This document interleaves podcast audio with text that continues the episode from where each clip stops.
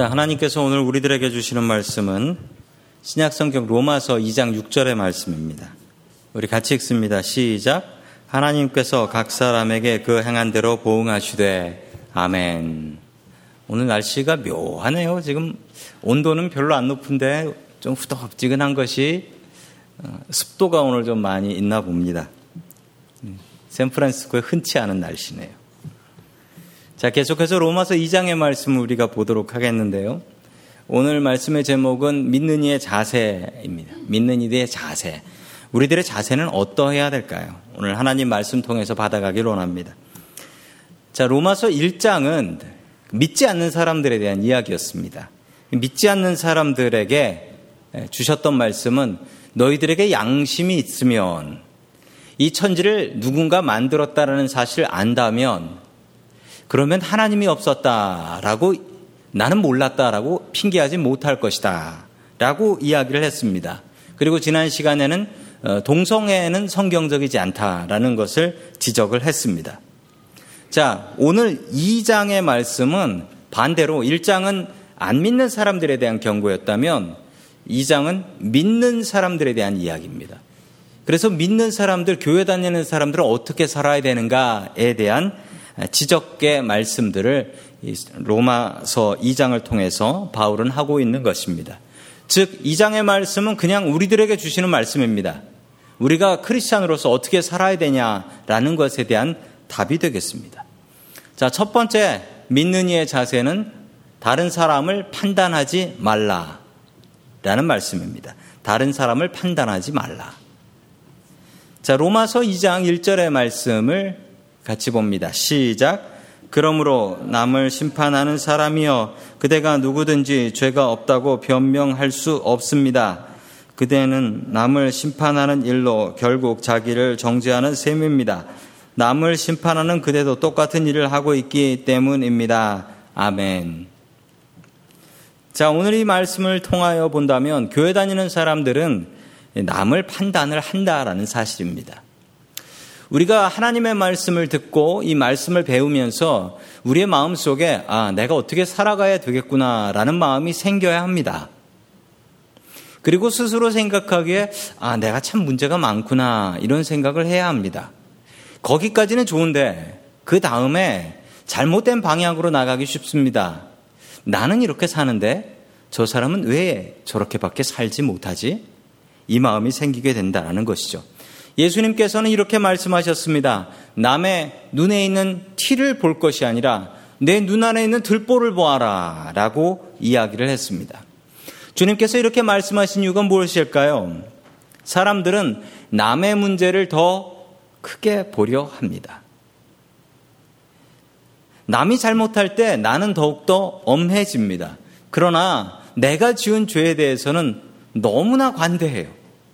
나만 죄 짓나? 다른 사람들도 다 죄 짓지.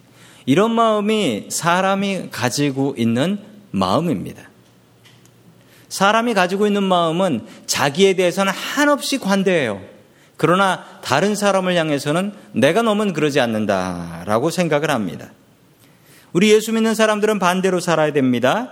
다른 사람들이 죄 지을 때 우리가 가져야 될 마음은 무엇이냐? 아마 그럴 이유가 있겠지. 아마 그럴 이유가 있겠지. 우리 한번 따라해 볼까요? 시작. 아마 그럴 이유가 있겠지. 운전을 하면서 오는데 갑자기 차가 한 대 확 껴들어서 기분이 나쁩니다. 하마터면 박을 뻔했어요. 그러면 어떠십니까? 어떤 말들을 하세요? 음, 욕이 나옵니다. 욕이. 욕이 나와요. 자, 전에 목사님들하고 차 타고 가는데, 어, 목사님들도 어, 욕을 하시더라고요. 화가 나니까. 본성이 나오시더라고요. 자, 그렇게 바쁘게 운전하는 사람을 보면 그럴 이유가 있나 보다. 저 사람 무척 바쁜가 보다. 이렇게 한번 생각해 주시면 그냥 넘어갈 수 있어요. 안 넘어가면 어떡하냐고요? 그 이상한 사람한테 화를 내는 게 아니고요. 그 화를 누구한테 냅니까? 스스로 내든지 아니면 집안 그 차 안에 있는 가족들한테 화를 내는 거예요. 아이 운전을 뭐 줬다 이래 하면서 막 그러면은 그 소리 누가 들어요? 그 운전하는 사람 못 들어요. 차에는 애들이 듣고 배우지. 그리고 애들이 운전할 때 보면 그 부모님 운전하는 습관을 그대로 배워서 합니다. 제가 큰아들 운전을 가르치면서 깜짝 놀랐습니다. 큰아들이 운전을 하는데 운전하면서 쓰는 말이 그냥 다 제가 쓰는 말이더라고요. 한국말로. 저는 이제 누가 급하게 들어가려 그러면 아유 들어가라 들어가 이렇게 얘기하거든요. 큰아들이 운전하면서 어이 들어가라 들어가 그러면서 운전을 하더라고요. 반대로 우리는 나의 죄에 대해서는 한없이 단호해야 합니다. 나의 죄에 대해서는 민감해야 돼요. 매일매일 나의 죄를 주님 앞에 고백하고 회개해야 됩니다. 두 가지 기준을 가지세요. 다른 사람을 향해서는 아, 그럴 이유가 있나 보다. 저 사람 그럴 만한 상황인가 보다. 이해해 주시고 나에 대해서는 그러지 마세요. 나에 대해서는 내가 주님 앞에 잘못했습니다. 죄 지었습니다. 다른 사람을 판단하지 않고 나를 판단하고 내가 회개하는 저와 성도 여러분들 될 수 있길 축원합니다. 아멘.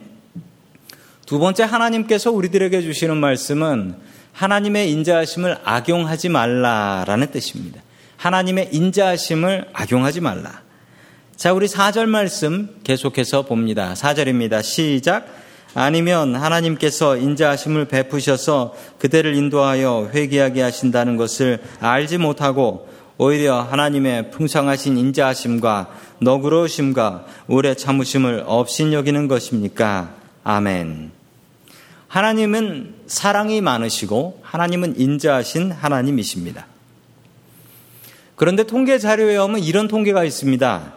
하나님을 생각할 때 하나님은 사랑이시다라고 고백하는 사람들은 어, 죄를 더 쉽게 짓더랍니다.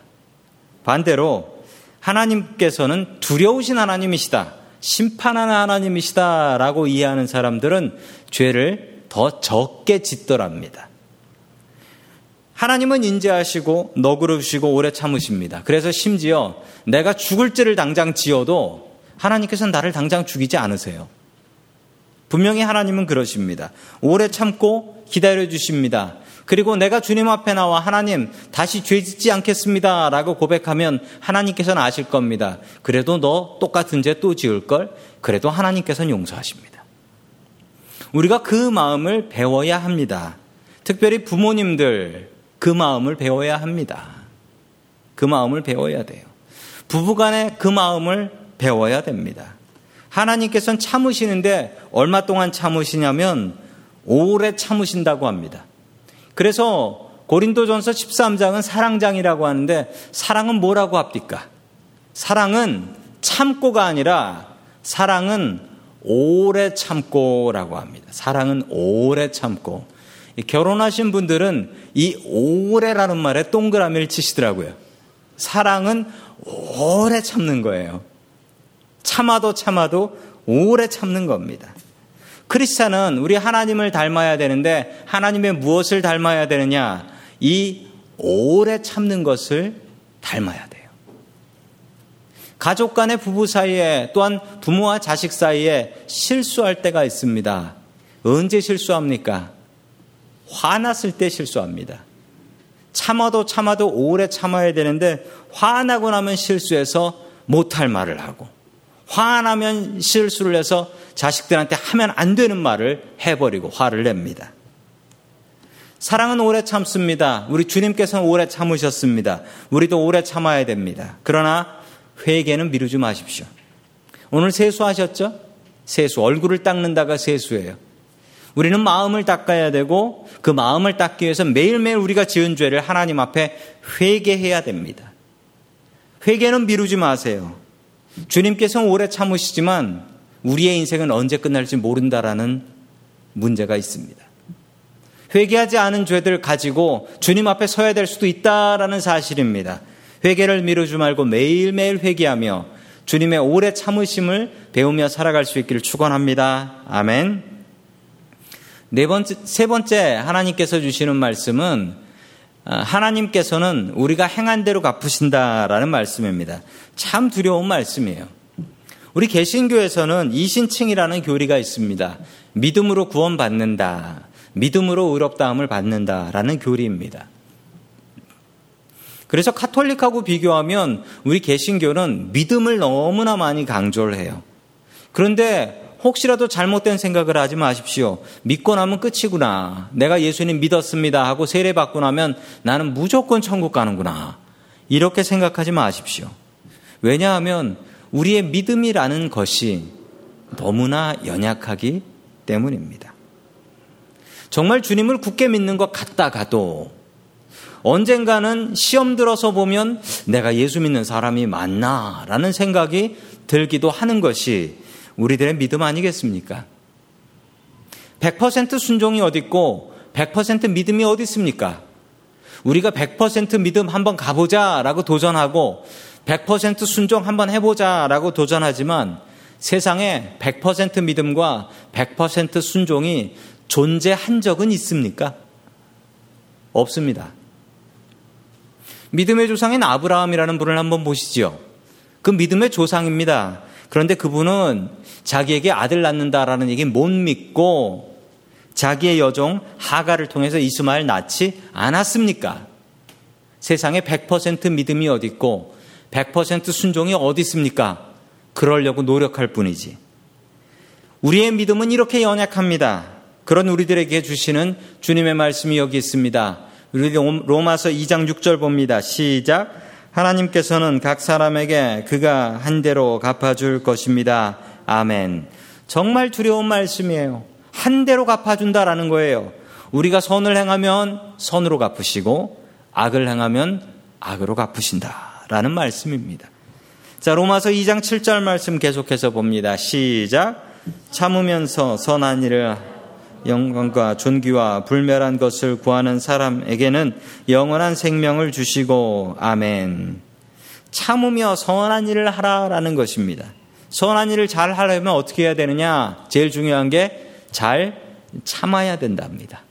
잘 참아야 돼요. 정말 그렇습니다. 내가 선한 일을 하기 싫어서 안 합니까?